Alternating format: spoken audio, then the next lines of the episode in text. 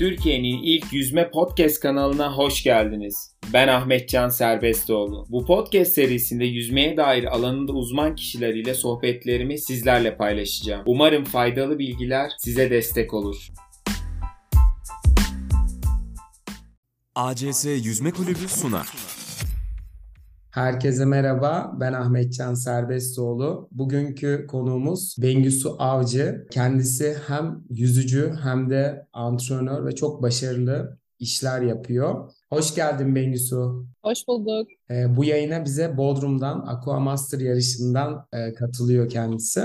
Öncelikle kendisine teşekkür ediyorum. Ee, birazcık seni tanıyalım Bengüsü. Ee, Bengüsü kim, neler yapıyor? Ee, birazcık kendinden bahsedebilir misin? Ben 20 yıldır yüzme sporuyla uğraşıyorum. 26 yaşındayım. 6 yaşında, 5-6 yaşlarımda Ege Üniversitesi Spor Kulübü'nde başlamıştım yüzmeye.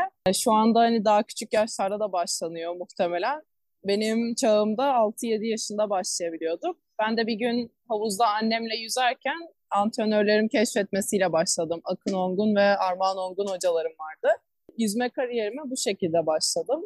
Herkes gibi havuz yarışlarına katılıyordum. Hatta 400 karışık ve 400 serbest yüzüyordum. 2010 yılında açık su branşı biraz daha duyulmaya başladı Türkiye'de. Bizim de abi ve ablalarımız ilk yapılan yarışmalara katılmışlardı. 3 kilometrelere, 5 kilometrelere.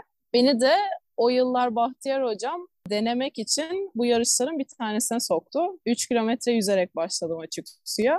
Şu anda da 5, 10, 40 kilometreye kadar devam ediyorum. Bir yandan antrenörlük yapıyorum.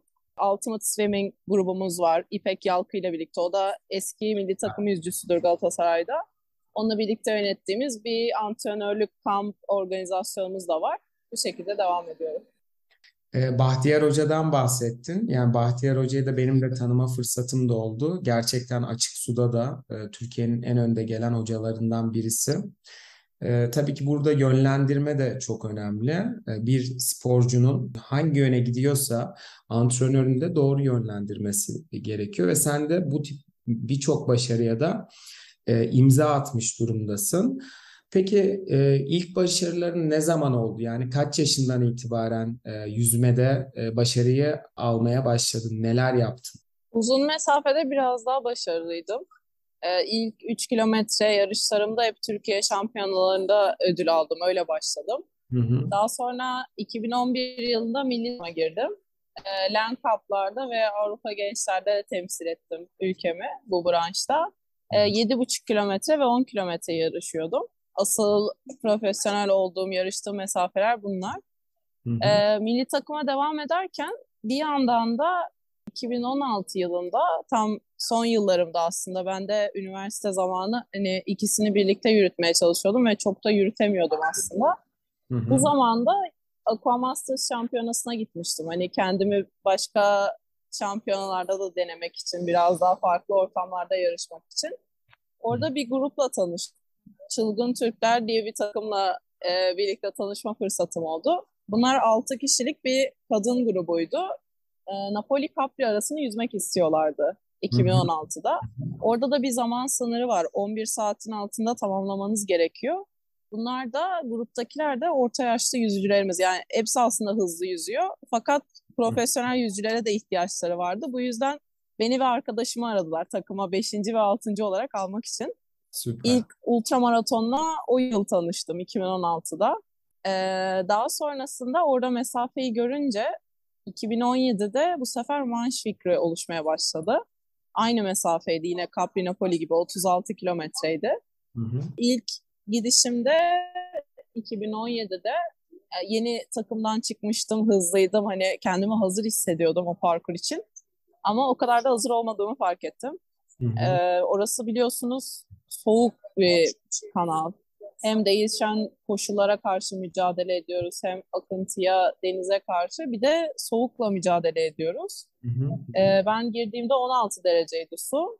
Soğuk antrenmanı yapsam da o kadar uzun süre kalacak kadar hazırlanmamıştım muhtemelen. Dördüncü saatte üşümeye başladım.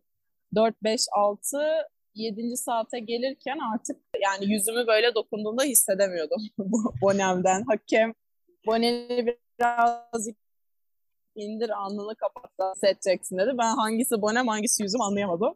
Sonra tuttu bileğimden hani baktı şöyle bir. Bir de dokunmamız da yasak hiçbir yere. Ee, hakem bana bakabilir, kontrol edebilir ama benim tekneye dokunmam, birisine dokunmam o da yasak. Dokundu. Ben yarışım bitti diye düşündüm. Sonra dedi ki çıkaracağım seni çıkmak istiyor musun dedi. Zaten üşüyordum saatlerdir. Çıkardı daha sonra.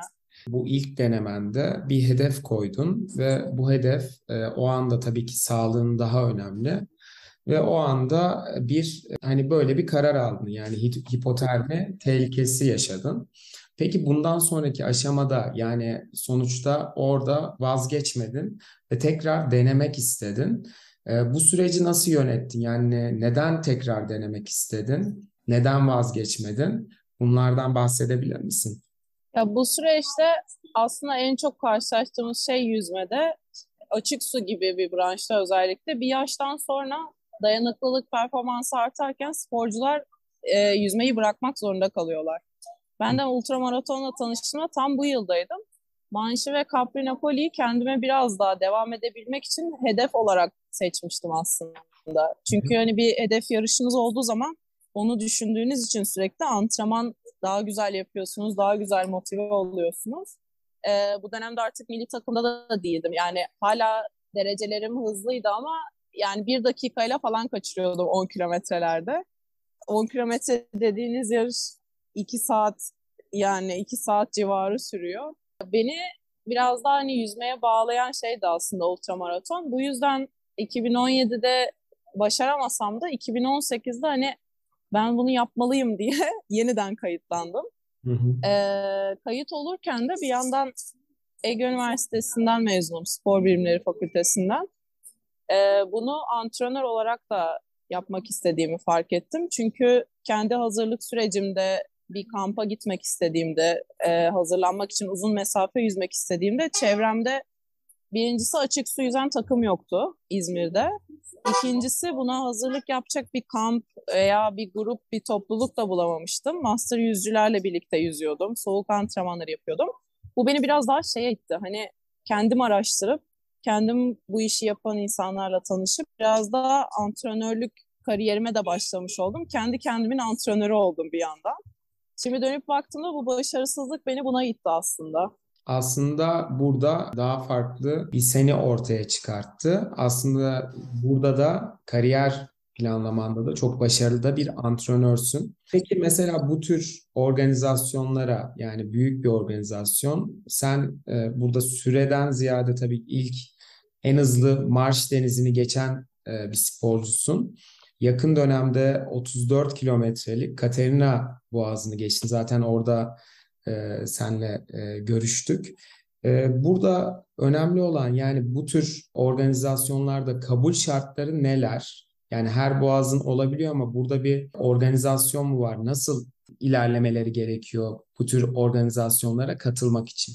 Öncelikle zaten katılmak isteyen sporculara e, yardımcı olmak istiyorum. Antrenör tarafımı o yüzden geliştirmeye çalışıyorum. Çünkü Bunlar ultramaraton yarışları olduğu için normal e, bizim federasyonumuzun götürdüğü yarışlardan farklı. Her birisi bir challenge aslında.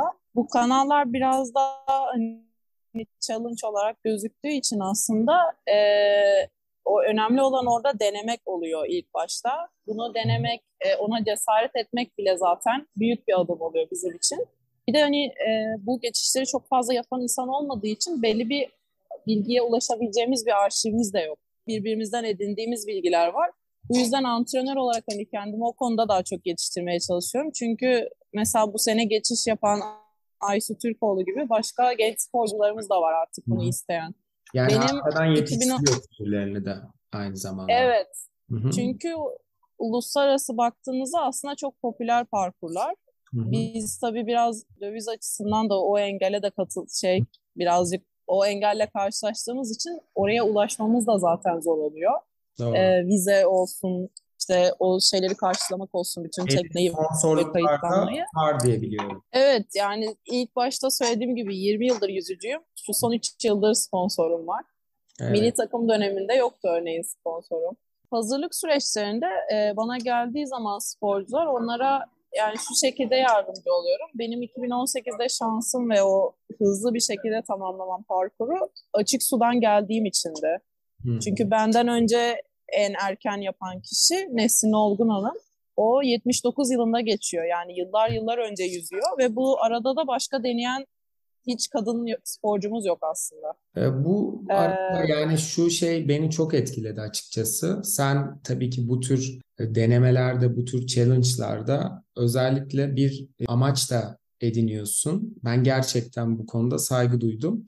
İlk Marş Denizi'ni geçerken Omurilik Vakfı'na yanlış söylüyorsam düzeltirsen sevinirim. Bir bağışta evet, bulunuyorsun. Ve diğerinde de kız çocuklarının okul masraflarıyla alakalı Katerina Boğazı'nda da yine bir e, bağış kampanyası başlatıyorsun. Aslında bu çok değerli. Hem burada hedeflerini gerçekleştirirken hem de başkalarına da ışık oluyorsun. Ben kendi adıma gerçek gurur duydum. Birçok kişi de gurur duyuyor bu konuda. Özellikle mental anlamda seni yani ben genç bir sporcu olsam ve senin özelliklerinde olsam ilk koşa koşa gideceğim, senden bir şeyler öğreneceğim birisi olurdun. Burada da senin iletişim bilgilerini ya da mail adresini bence bu konuşma sonunda e, alta ekleyelim. Muhakkak sana ulaşmak isteyen, İzmir'de yaşayan kişiler olacaktır. E, peki burada ciddi bir 11 saat hatta yaklaşık 12 saate kadar bir süreden söz ediyoruz. Gece yüzmesinden söz ediyoruz. Peki tehlike var mı? Yani açık sudayız. Belli problemler işte akıntı, metcezir yani neler var hiç karşılaştın mı? E, problem yaşadın mı bu konuda? Hipotermiden bahsettim mesela. Her parkurda farklı zorluklarımız var.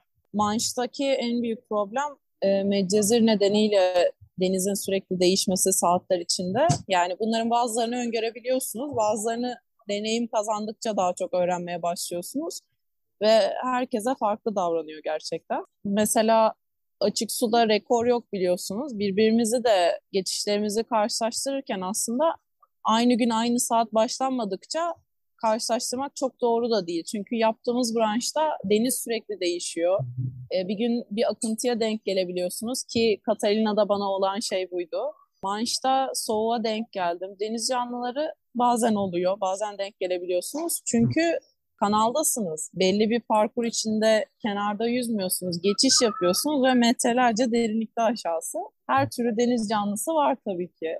Fakat bunları bize medyada yansıtıldığından ziyade şey düşündüğünüz zaman siz de kendiniz bir parçası olarak düşündüğünüz zaman bu canlılığın içinde aslında filmdeki gibi Jaws'taki gibi kimse sizi yemek için atlamıyor böyle hiçbir köpek balığı. Kesinlikle. Ama izlemeye yani bazen geldikleri doğru.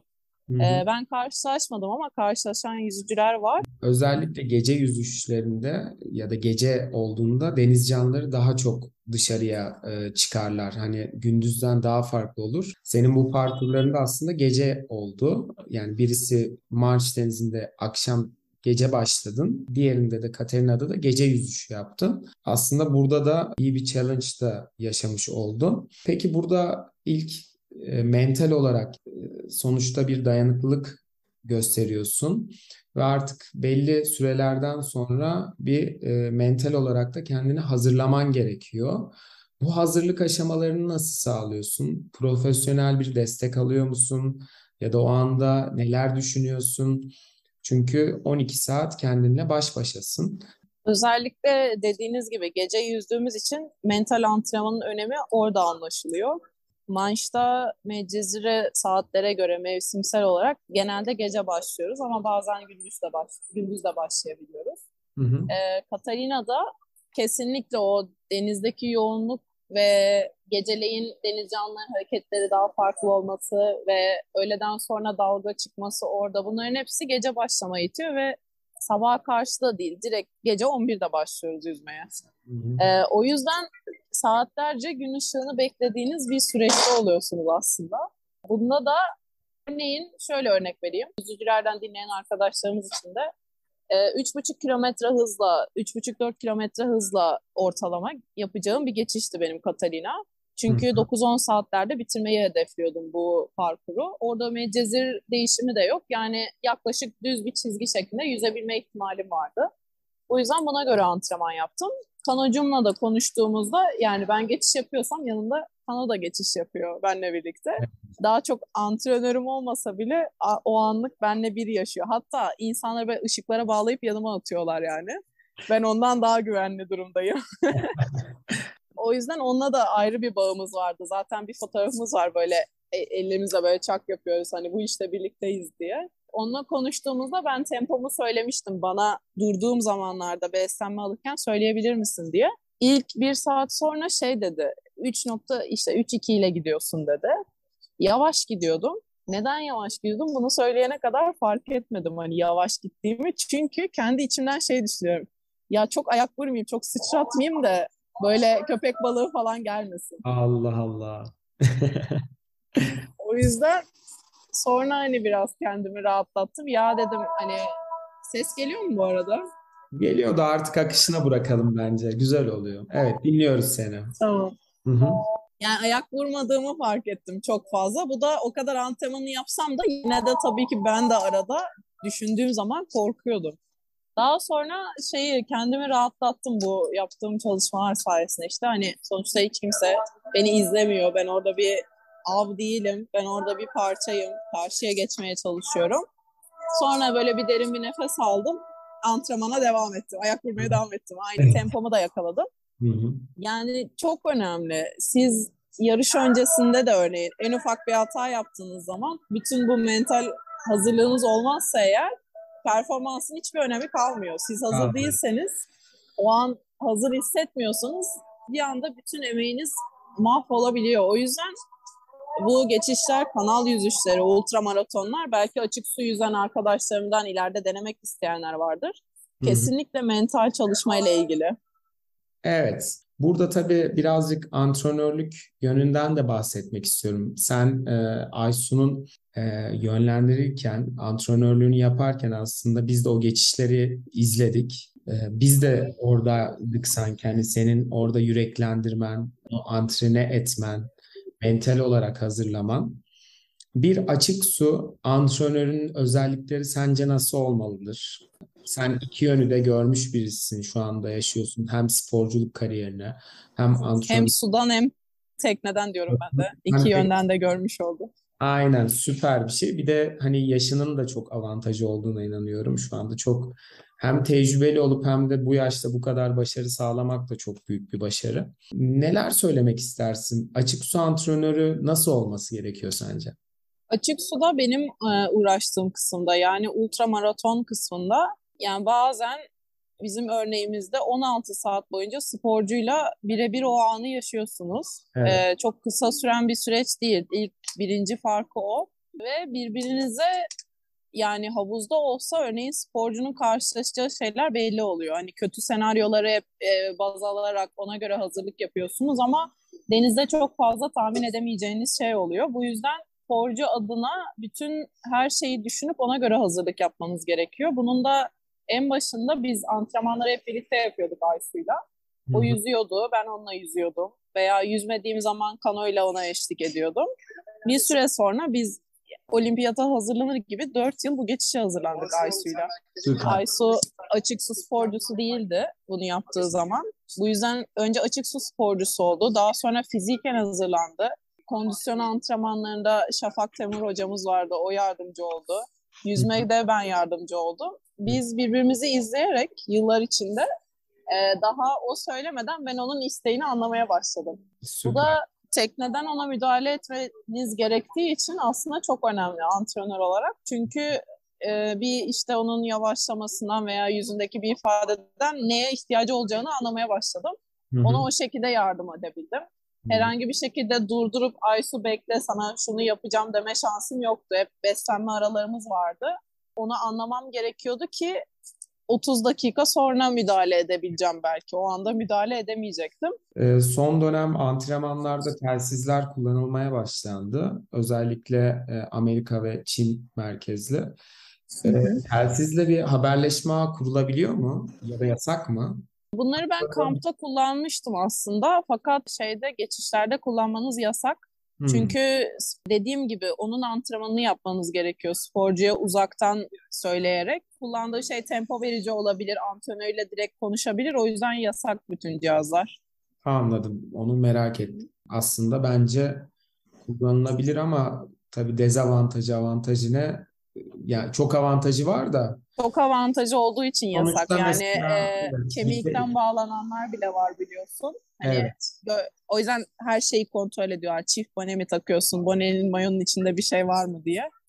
Böyle bir röportajını görmüştüm. Marş Denizi'ni geçerken işte bundan sonra geçeceğim kanalları aklıma getirmeye çalıştım.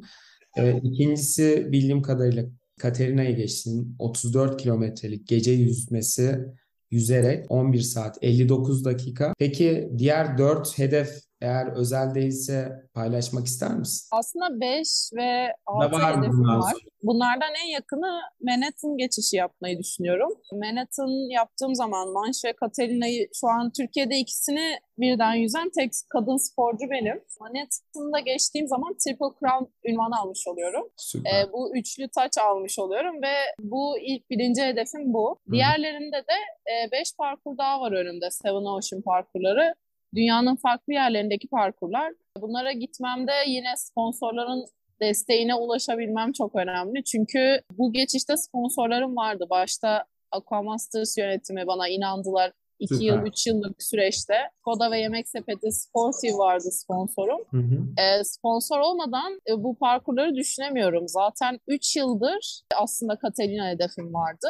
Birincisi maddi açıdan, ikincisi pandemi nedeniyle vize alamadığım için bu hayalimi sürekli ertelemiştim ve hani vazgeçme noktasına gelmiştim artık. Yani dedim demek ki yurt dışında bir yere gidemeyeceğim, yapamayacağım. Çünkü federasyon yarışı değil, federasyon buna yardımcı olmuyor. Her geçişin kendi federasyonu var. Buna kayıt yaparken, hakem kiralarken, tekneye başvururken hepsi cebimizden çıkıyor ne Kesinlikle. yazık ki. Bu yüzden biraz da bu sponsor dengesini tutturabilirsem aslında inşallah yedi parkuru da e, hedef. Şöyle bununla alakalı peki yani sponsor görüşmeleri ve alakalı herhangi bir danışmanlık ya da şey alıyor musun bu konuda?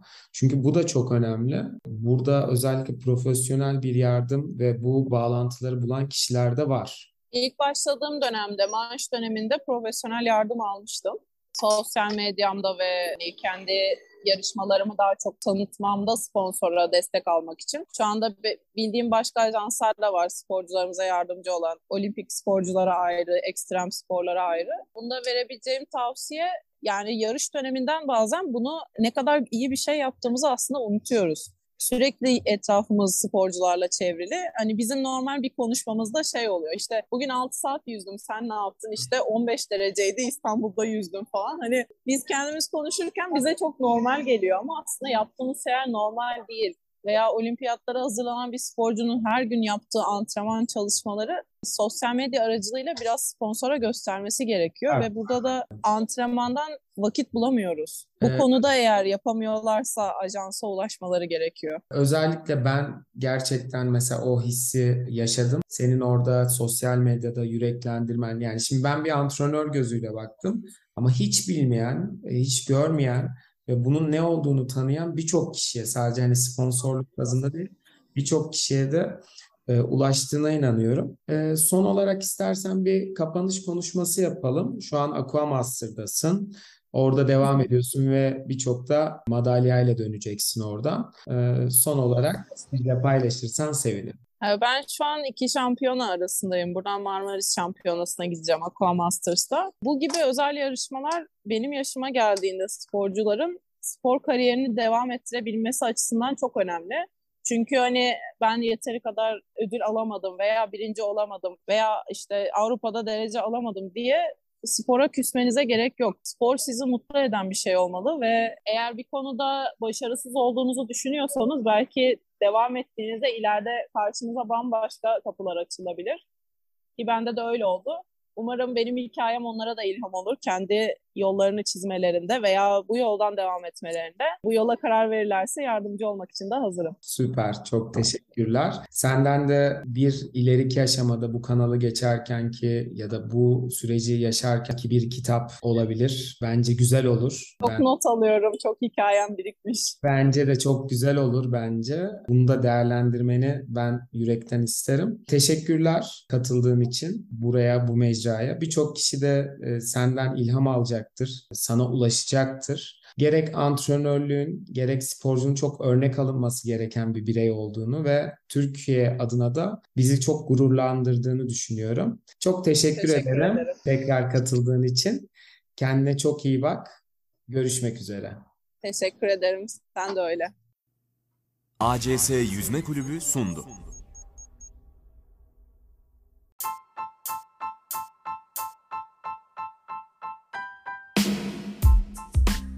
Bir bölümün daha sonuna geldik. Yüzme defterinin en güncel konuklarını takip etmek istersen Instagram sayfamızda seni bekleriz. Hoşçakalın.